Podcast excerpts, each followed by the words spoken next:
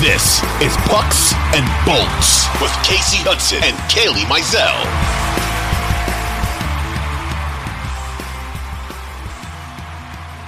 Which takes us to another exciting game to talk about, Kailey.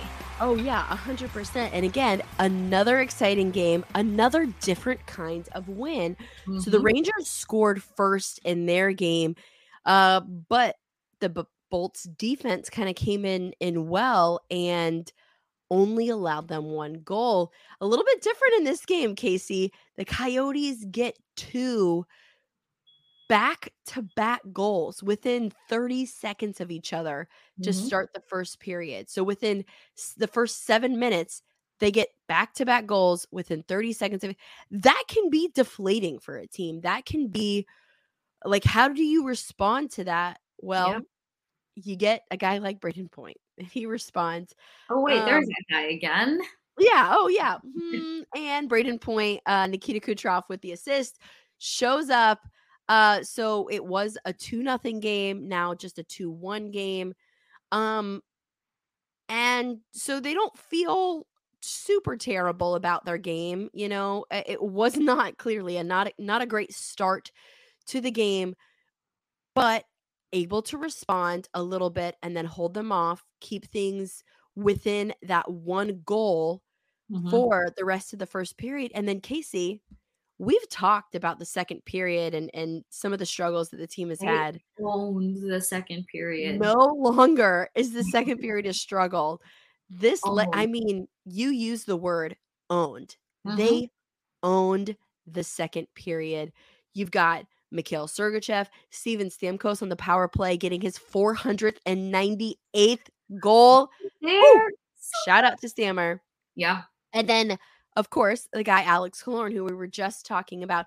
Kasey, what did you think of, first of all, the way things started in this game? Because it's like, oh, that's not great. Right. But then the way that the buck or eh, the way that the Bolts responded and then came out in the second period, kind of giving giving uh I don't know, just a, a great response, a very mature uh way that this team went about that. Oh my gosh. Well, it just takes me back to that whole adjustment uh, statement that I made earlier because they were almost forced to play more of a defensive game in the first period and they completely flipped the script and dialed in uh, offensively in that second period. Um, what I will say is that I know that something that we've all kind of seen and thought was the uh, the identity of this team was they're they're better in control when they start first or score first, and then they're showing that you know don't put us in a box.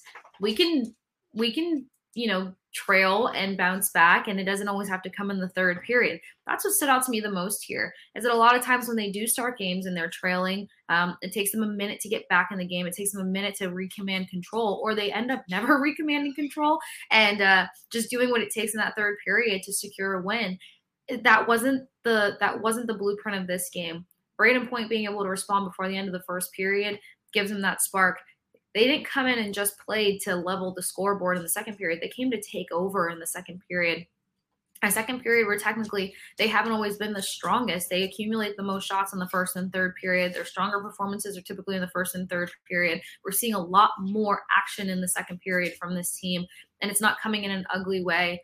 They also pulled together not only on even strength, but capitalizing on the power play here. So, what you love to see statistically from this team, a team that's rounding out so well at the right time of the season. I'm going to keep saying that until we're sitting here in playoffs having a co- different conversation. But, you know, they open up on even strength. Mikhail Sergachev, Brayden Point on the assist. Victor Hedman, we're hearing Victor Hedman's name a lot more. And while it might not be in the yep. goal column, that assist column is just as important, especially as a defenseman on this team, on this roster, in this system and structure. Oh, but wait a minute.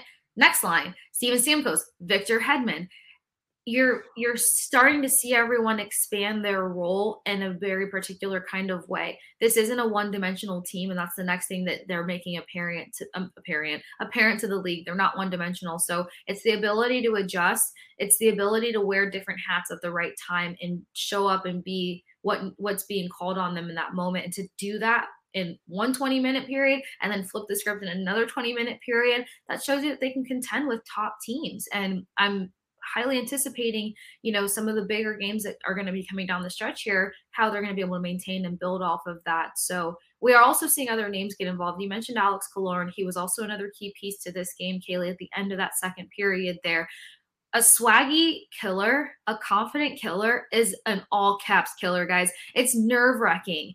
Team should be scared when Alex Killorn starts feeling himself, and he is he is playing a key role in every single game taking part so far, whether it's a key assist, a clutch goal, uh, a setup, working the boards. He's doing the right thing at the right time. And so while you might not his, hear his name throughout the entire game, you're going to see him in the stat column doing something important for these guys. And he's only expanded that game by game by game. So you mentioned me loving this guy. You mentioned uh, the excitement that surrounds around him, but also it's just the fact of what's what's to come for Alex Killorn and what he's already doing and that top line.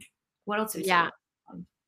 Uh, no, a hundred percent. This, this, it's we've talked about it before. It's not just the top. You and you explicitly called it out. You said, you know, my my Christmas wish list, my holiday wish list is getting con- contribution from other lines, and mm-hmm. we're starting to see it. You know, you see the the fact that we're seeing defenseman's name come up in the goal in the assist column.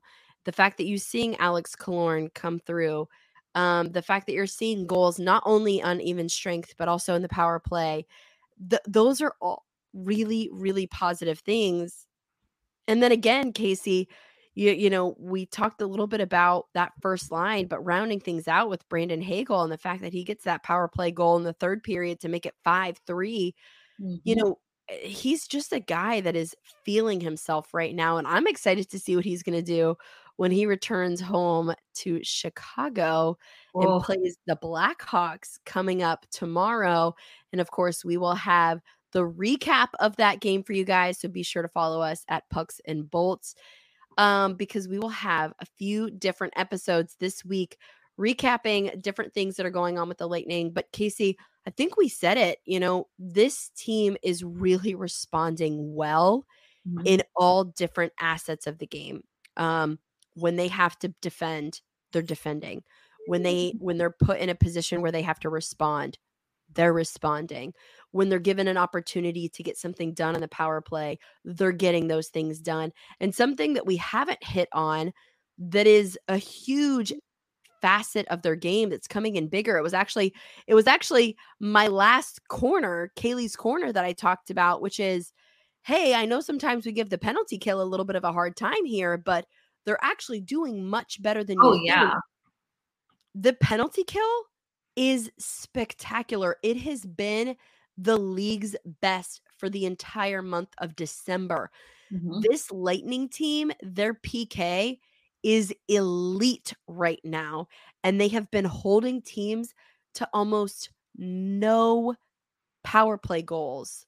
This penalty kill, I mean, first of all, I think they're taking less penalties, which again was another Kailey's corner like way back. And then recently, again, I just wanted to like give some perspective and some numbers into how well this penalty kill actually is performing. Mm-hmm. Not only are they what what did I say last time? Fourth in the NHL, but they were the best in the NHL in the entire month of December. Kasey, the penalty kill. I I, I just didn't want to.